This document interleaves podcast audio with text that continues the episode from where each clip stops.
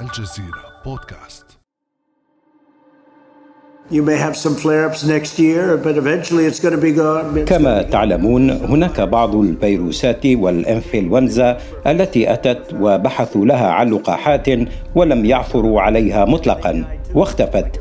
لم تظهر مرة أخرى. لقد ماتت أيضا مثل كل شيء آخر إنها تموت أيضا. لا أعتقد أن هناك عملا كبيرا تقوم به جونسون أند جونسون وأكسفورد ونوايو ولكن حتى إن لم تحصلوا على لقاح فهذا شيء سيختفي.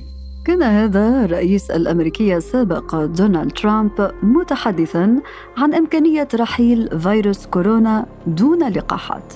ومع بداية انتشار هذا الفيروس قبل نحو عامين توقع كثيرون أن يتحول سريعا إلى إنفلونزا موسمية تظهر في الشتاء وتنتهي مع حلول الصيف. إلا أن فيروس كورونا ضرب تلك التوقعات وأصبح ينافس على لقب أسوأ وباء عرفته البشرية. ومع استمرار انتشاره وظهور موجات جديدة بنسخ متحورة لم تتوقف التوقعات بنهايته. فيليب أمويل البروفيسور الفرنسي توقع أن تكون نهاية كورونا مع حلول صيف عام 2022 فهل تصدق النبوءات ويتحول الفيروس الذي أصاب 300 مليون إنسان إلى ذكرى؟ ومتى يكون كورونا في عداد الحكايات وجزءا من التاريخ؟ وكيف ستكون نهايته؟ بعد أمس من الجزيرة بودكاست أنا أمال العريسي.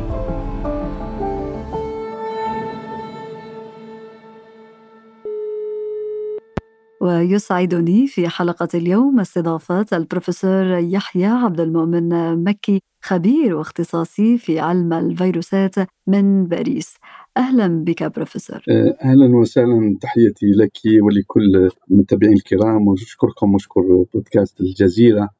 نتمنى أن يكون آه، هذا البودكاست يأتي بالأمل لكل المتابعين وكل من يسمعنا والأمل قريب لأنه بأنه وصلنا إلى اللقاح بل اللقاحات. بدأنا حديثنا بالأمل وبالتفاؤل ولنبدأ بروفيسور يحيى. إذا بالسؤال الذي يشغل الملايين حول العالم منذ أكثر من سنتين تقريبا متى تنتهي جائحة كورونا؟ تنتهي جائحة كورونا. عندما يلقح كل العالم وهذا بفضل منظمة العالم الصحة وبفضل مجموعة كوفاكس على الأقل 70% من سكان الكرة الأرضية أو 80% 90% إذا أردنا نقضي عليه كما قضينا على مرض الشلل في العالم وكان منتشر في كل العالم جهاد لتقريبا 30 سنة منظمة الصحة ولقحت كل الشعوب فقضينا على البوليو واحد وبوليو اثنين وبوليو ثلاثة الذي كان يعوق الأطفال وكنا نرى في كل قسم في أفريقيا أمريكا اللاتينية في آسيا معوقين فقضينا على هذا. لكن اليوم متى سوف نصل إلى 90% فربما الدول الغنية والقارات الغنية أوروبا أمريكا آه، آه، بعض الدول الآسيوية سوف تقضي عليه في دولها. لكن الدول الفقيرة ربما رأيي الشخصي وعلى حسب اختصاصي ومعرفتي سوف ننقص منه بكثرة ونقلص انتشاره ربما في عام 2023 بإذن الله. 2022 كذلك تكون كسنة 2021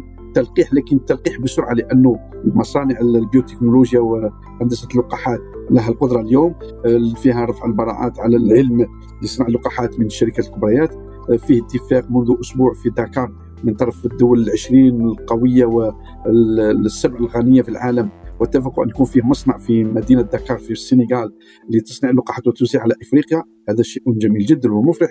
نعم بالفعل هذا خبر مفرح هذا إجراء قد يسرع في إنتاج اللقاحات وتوزيعها ولكن حسب تقديرات منظمة الصحة العالمية التي عبر عنها ممثلها في أوروبا هانز جلوك سينتهي كورونا إذا تم أخذ اللقاح في العالم بنسبة 70% ما مدى وجهة هذه الفرضية برأيك؟ أم أن لكل بلد خصوصياته؟ أشكرك على هذا السؤال القيم والعلمي. هو أنه 70% نحن عندنا الخبرة ولقحنا ضد عدة فيروسات. فعلمنا عندنا معطيات. إذا لقحنا إلا 50% ف 50% من سكان آه، مدينة ما أو دولة ما فلم يتلقوا لقاح فليبقى الفيروس ينتشر بينهم. آه، أنت في المقدمة سيدتي بعد مقدمتين خطاب السيد ترامب السابق للولايات المتحدة الأمريكية بأنه فيه 300 مليون إصابة في العالم. كم عدد سكان العالم اليوم؟ 7 ملايير تقريبا. فما زلنا تقريبا فهنا دور التلقيح لحماية باقي الأمم.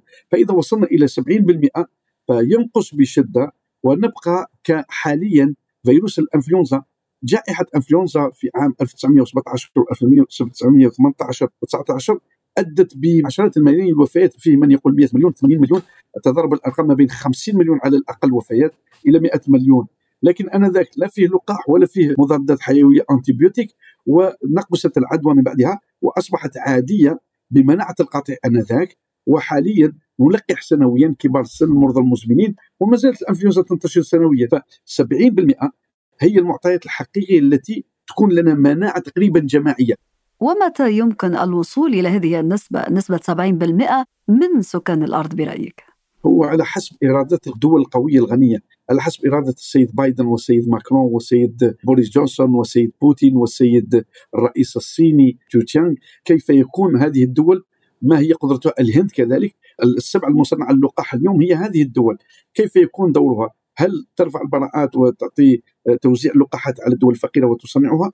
هل المنظمة على الصحة تستطيع أن تضغط على الدول ولكي أذكر المتابع الكريم بأن المنظمة العالمية للصحة قبل كوفيد سنويا كانت تخصص ما بين 11 مليار إلى 14 مليار دولار سنويا لتلقيح كل الشعوب وخاصة الشعوب الفقيرة أمريكا اللاتينية أفريقيا بكلها وآسيا وجنوب آسيا. سنويا وعلمت ودربت وكونت وتدرب الأطباء والممرضين في كل القارات. فإذا كان دور تناسقي حقيقي وقوة شجاعة من الدول لتوزيع اللقاح عدلا فهنا نصل ربما على 2023 2024 أنا قلت 2023 إذا كان فيه دور حقيقي لتوزيع عادل للقاحات ونشرها للدول. يعني ننقص منه ونصل إلى 70% آخر 2023 ونقضي عليه ما بين 2025 حتى نصل لكل لأنه لا ننسى عندنا سنويا كم عدد الولادات في العالم؟ آه، ملايين 10 ملايين مولود في العالم أو 20 مليون مولود. فهذه كلها نتذكر كيف نلقحها بعد أربع سنوات وخمس سنوات. فانا آه، لنا خمس سنوات يعني ما زلنا في الجهاد والحرب ضد هذا الفيروس لكن إن شاء الله من بعد خمس سنوات نحتوي الأمر. لكن كذلك لا ننسى عندنا مصانع كبرى مصانع البيوكيمياء آه، البيوكيمياء تصنع أدوية. فإذا وصلنا إلى دواء بعد سنة أو سنتين فيكون هذا أحسن بكثير. فنصبح كالبكتيريا إذا مرضنا نأخذ دواء ونقضي عليه. فاللقاح والدواء يكون هذا جد مفرح وجد صار إن شاء الله.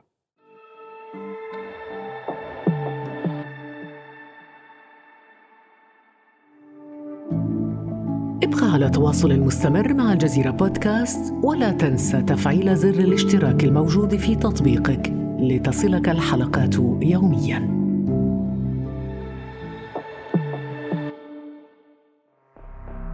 الحقيقة خمس سنوات بروفيسور يحيى تبدو طويلة يعني لا نستطيع أن نتحمل أكثر على الأرجح. ولكن كل هذه الفرضيات التي ذكرتها فرضية الوصول إلى 70% من سكان العالم يتلقون اللقاح بحلول 2023 كما ذكرت هناك تحدي التوزيع تحدي الإنتاج تحدي الولادات المقبلة. ولكن كل هذه الفرضيات بروفيسور يحيى يواجهها تحد آخر. هذا التحدي هو متحورات كورونا. لنستمع إلى وزير الصحة البريطاني السابق مات هانكوك معلنا اكتشاف النسخة الجنوب أفريقية. اكتشفنا نسخة جديدة تنتشر بطريقة خطيرة.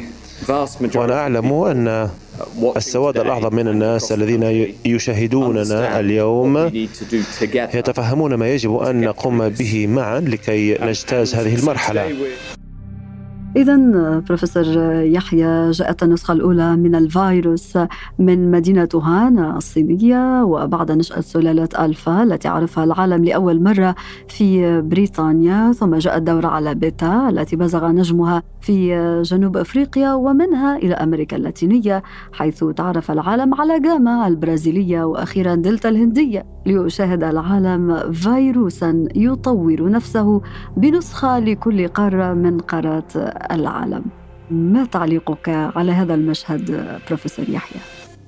أشكرك لأنه هذا سؤال علمي ويدخلنا في المجال الاختصاصي أنا. هو أنه لنبسط الأمر للمتتبع الكريم والمستمع الكريم. هو هذا ليس لأول مرة عندنا هذه تقسيم عائلة من الفيروسات إلى ألفا بيتا جاما دلتا. فيروسات الهربس الذي كلنا تصيبنا عندنا ألفا وبيتا وجاما الهربس واحد واثنين ال cytomegalovirus Epstein-Barr virus HHV six and HHV 7 and 8 بينما في كوفيد 19 وسارس كوف 2 فالتغيرات هذا الفيروس كل هذه الفيروسات العائلة الفيروسات التي تصيب الإنسان هي سبع فيروسات فقط. قبل هذا سارس كوف 2 كوفيد 19 كان فيه إلا ستة.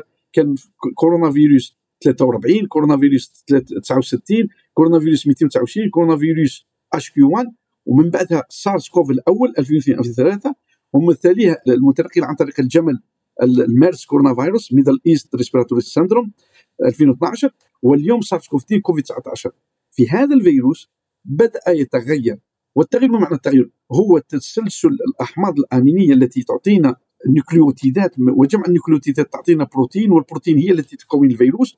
البروتين الغلافي المسامير هي البروتين S بروتين C في البروتين الغلافي واو في البروتين الغلافي ميم الداخلي في البروتين الغلافي للحمض وفيه الحمض. فكل هذه المركبات نحن عندنا جينات.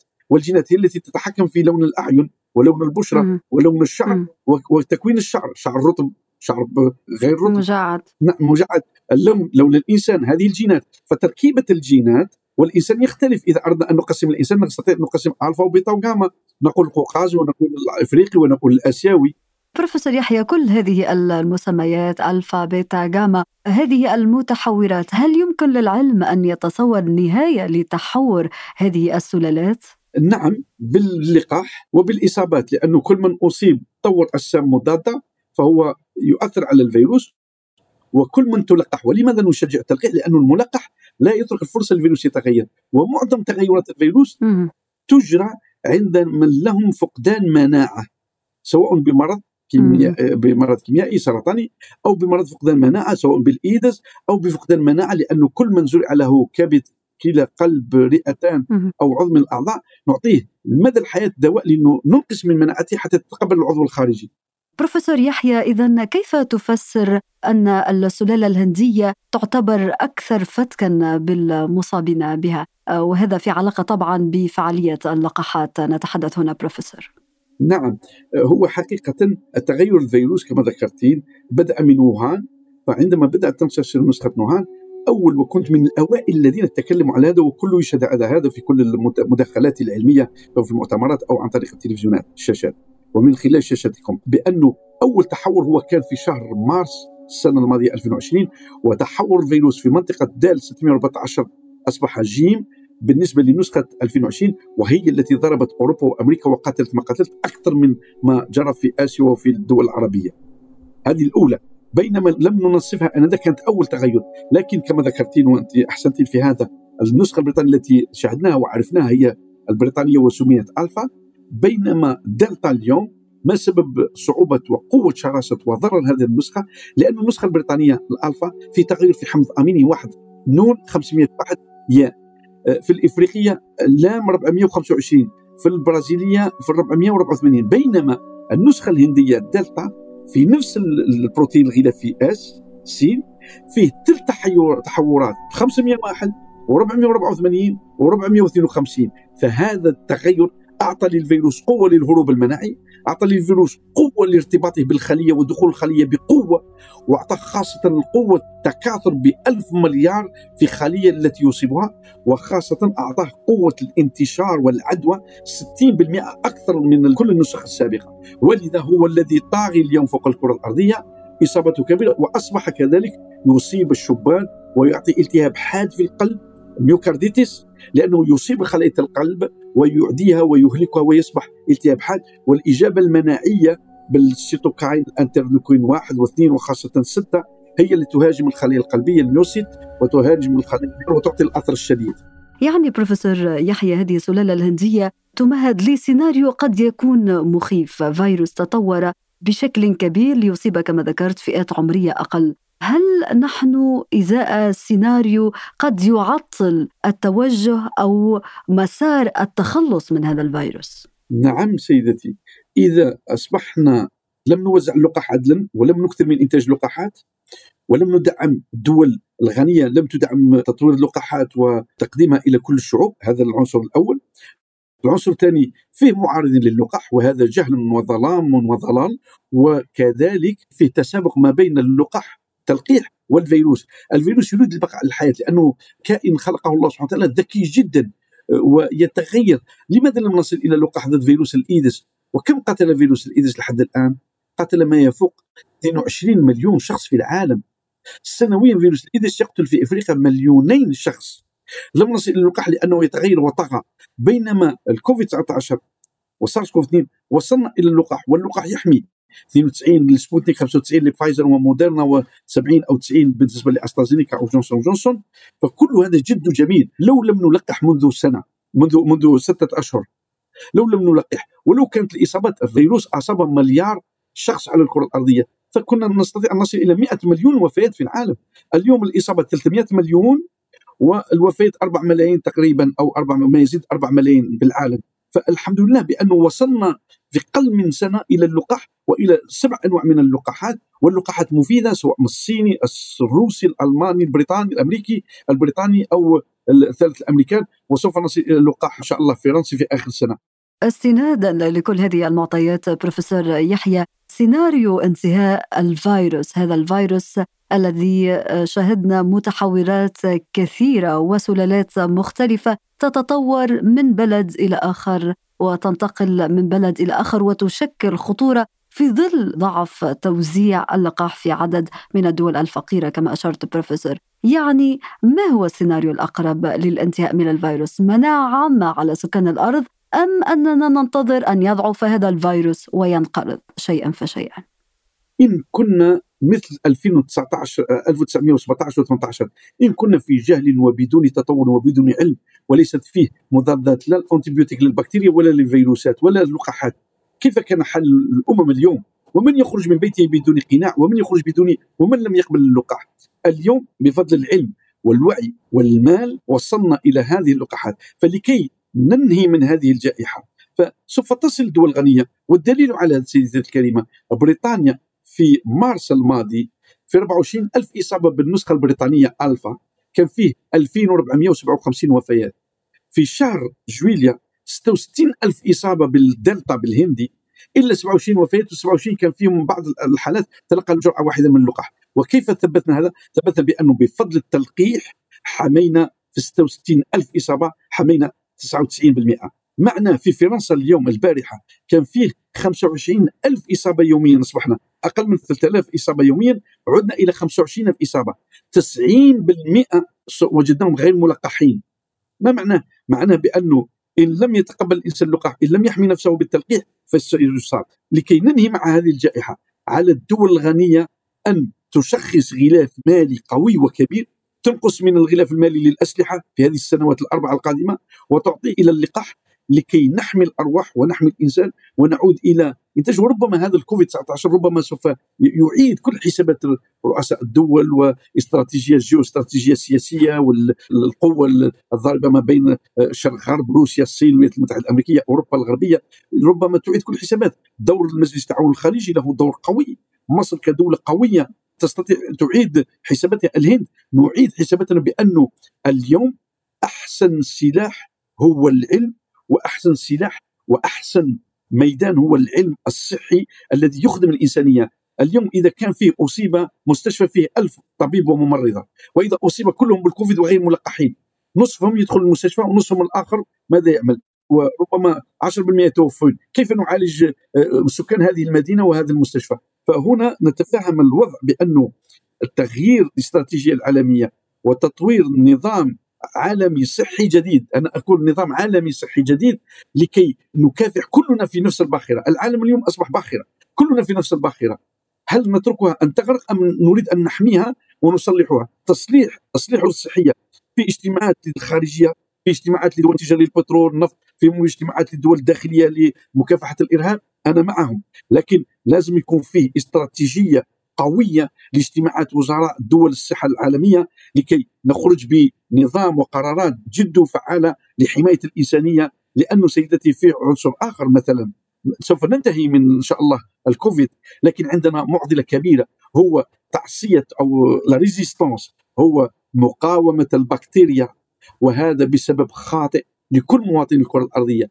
أي مريض يأخذ ال antibiotic بدون استشارة طبية فالبكتيريا أصبحت تقاوم مقاومة شديدة وعندنا حاليا العالم متخوف من لم تكن جائحة جديدة بكوفيد أو بالإنفلونزا بل تكون لا قدر الله بكتيريا مقاومة جدا لكل antibiotic لكل المضادات الحيوية الموجودة اليوم في السوق. وهذا إن شاء الله تكون لنا حصة أخرى آه، معك والحديث معك شيق ومفيد. بالفعل بروفيسور يحيى قلت كلمة متفائلة جدا أنه السلاح هو اللقاح هو بالعلم دعنا ننهي حلقتنا بمسحة من هذا التفاؤل ونتخيل معا عالمنا خاليا من كوفيد وأننا عدنا إلى حياتنا العادية. ولن نرتدي الكمامات مرة أخرى بعد الآن. أليس كذلك بروفيسور يحيى؟ ما نتمنى هو أن يكون فيه تلاحم إن شاء الله ما بين الدول وما بين الرؤساء وخاصة العلماء آه، في كل ميادين حتى نطور نظام صحي جديد مفيد لكل الإنسانية وشكرا. إن شاء الله. شكرا لك بروفيسور يحيى عبد المؤمن مكي على جرعة الأمل هذا بروفيسور مكي الخبير والاختصاصي في علم الفيروسات كنت معنا من باريس. شكرا لك. شكرا. كان هذا بعد أمس.